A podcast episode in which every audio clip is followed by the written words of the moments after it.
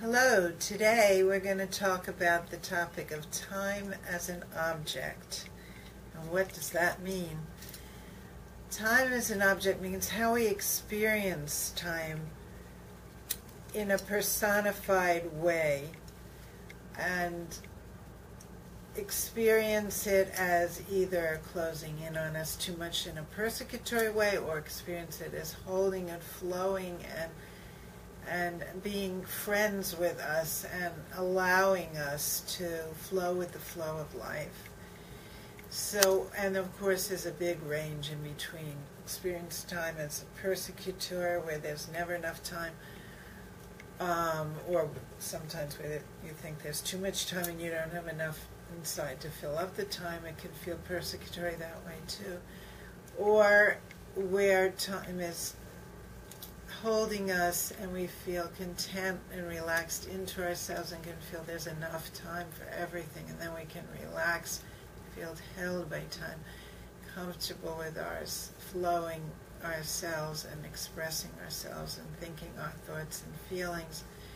There's a whole range between the persecutory side and the holding side of time.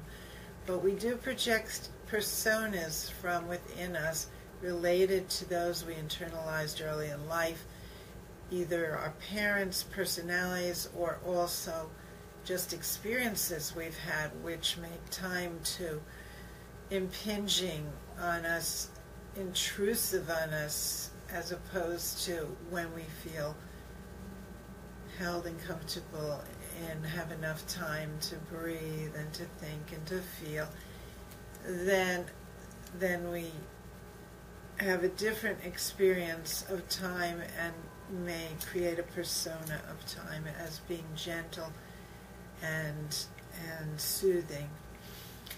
So in order for us to become happier and more fulfilled in our lives, enjoying what we're doing in the moment rather than always worrying about what's going on in the future or being troubled by what went on in the past, in order for us to flow with the present, we need to understand that our conception of time is very related to what we project onto it that has personas involved, like time as a persecutor, persecutor or time as uh, like a holding mother that's holding us in a soothing way and allowing us to feel and think and and express ourselves freely without feeling we're going to be intruded on, impinged on, and have obstacles put on in our way.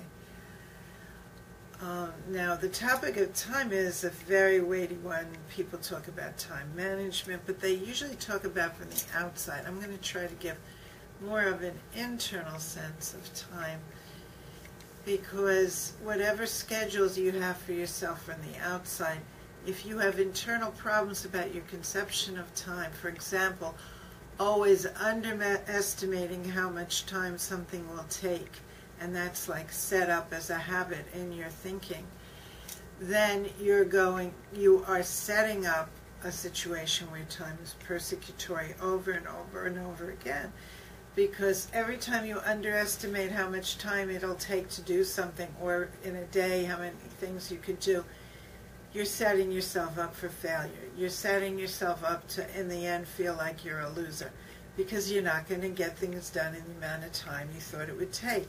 If you overestimate time, you give yourself a chance to feel like a successful person every day because you know you become habituated to getting things done before you expected you needed to. So you have a sense that you have the time to do what you need to do, and you overestimate how long it'll take, so you give yourself a cushion of time, extra time, and that way you can be really present and relaxed in what you're doing.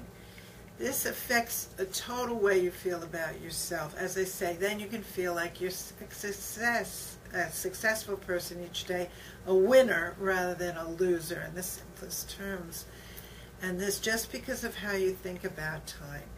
So no matter what external schedules you would do in like a time management scheme, that can't be negotiated well if you don't have this internal conceptual sense of time where you allow yourself more time rather than less.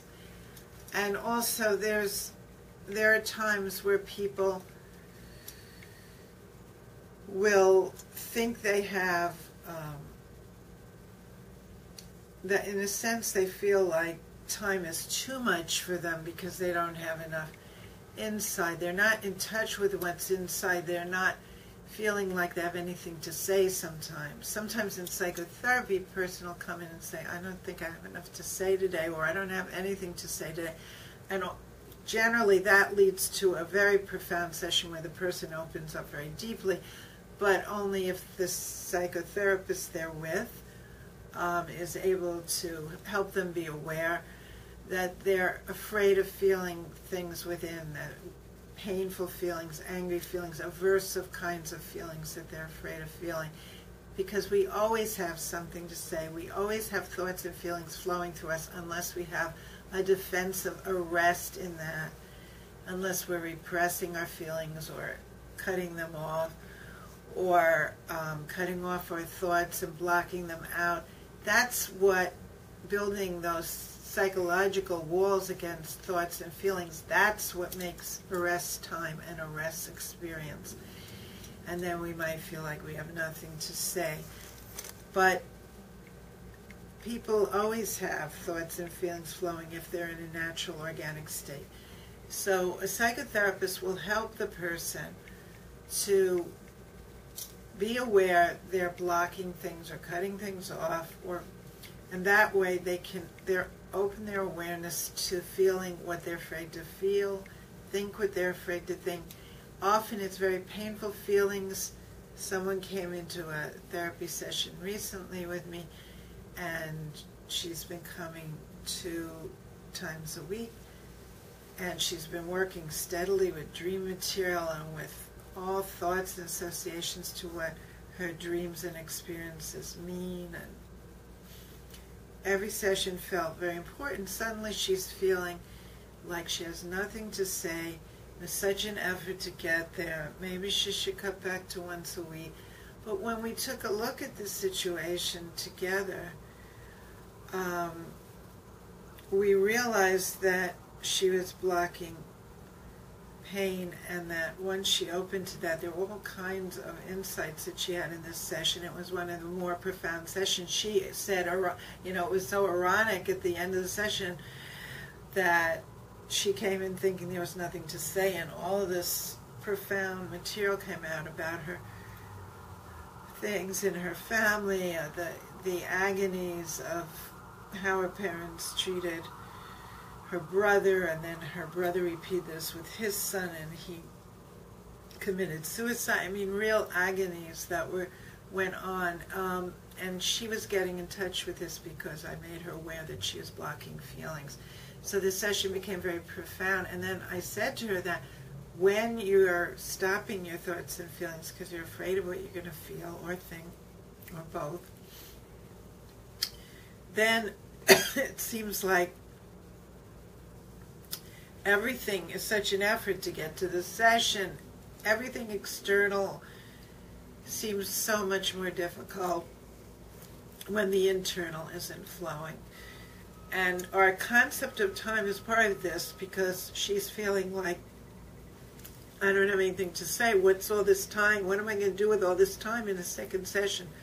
When she opened her feelings, she began to say, all kinds of things that were so meaningful to her and helped her realize that her there are certain agonies that were making her afraid to open to life at that point, to being with who she was with at that moment, myself, and with her inner self, and understanding being in connection with her husband and her children. It was all affected by the sense that she had nothing to say, so there's all this time in front of her, and why is she wasting coming to a therapy session? when all this pain opened up and she realized what was going on, you know, the second session seemed very, very important, very because all this meaning came to her, and then she no longer had this feeling that oh, it's such an effort to come, because the sense that it was such an effort was because she had so much bottled up inside. It made the pressure of coming from the outside so difficult. So we understood this together. We also understood that when she first came in and was going to tell me that she thought maybe she should cut down to once a week because she was feeling like she didn't have enough to say, that she was afraid to say it because she was projecting onto me her she was fantasizing that I would look disappointed and I would look like I was judging this and feeling that she was letting me down, disappointed. This was a parental image she was projecting onto me. When she saw that I didn't respond that way and that I just wanted to understand with her what she was feeling or not feeling, then she realized this was coming from inside of her and this was this fear that she was always going to disappoint the other was also related to a concept of time because it was related to a sense that she was always letting the other down. She didn't have enough to give. She wouldn't have enough inside. She wouldn't be able to perform. She wouldn't be able to produce. She it, it all came together in the sense that she was a loser. She wasn't good enough. She was a failure. Her parents were disappointed her. And now she carries this feeling that I would be disappointed because it's a projection of her own sense that she's always a disappointing person. So all that was tied in with her sense of time. Once she saw that she had conscious control over opening the doors to a free flow of organic thought and feeling, and that as normal human beings, as healthy human beings, we're always have something to say because we always have thoughts and feelings flowing through us, and that she wasn't any lesser than anyone else in that, that she wasn't inadequate and just didn't have anything to say. Then she felt really full and and able to see how a process of twice a week work was moving her forward and that also related to her feeling that in her life she could go forward with things and that she could start to see herself differently, not as this loser who didn't have enough inside, who was inadequate, who was disappointing her parents, but as somebody who was really just learning about how her psychology of her mind worked so that she could open the doors when she was unconsciously closing them and putting herself in a state where time became persecutory because it was demanding something she couldn't deliver. And she then could relinquish persecutory time and the flow of feeling held in time and held in the therapeutic space with me as a therapist, held within her own body, where she nurtured her inner self and could still connect with her deepest child self and her feelings from the deepest um, beginnings of life. When she could feel all that together, then time was also holding and benign, and mortality was no longer a terrible threat, but rather was just a reality we live with but it wasn't impinging on her and making her think, as she had been thinking just recently, that she was going to die very soon.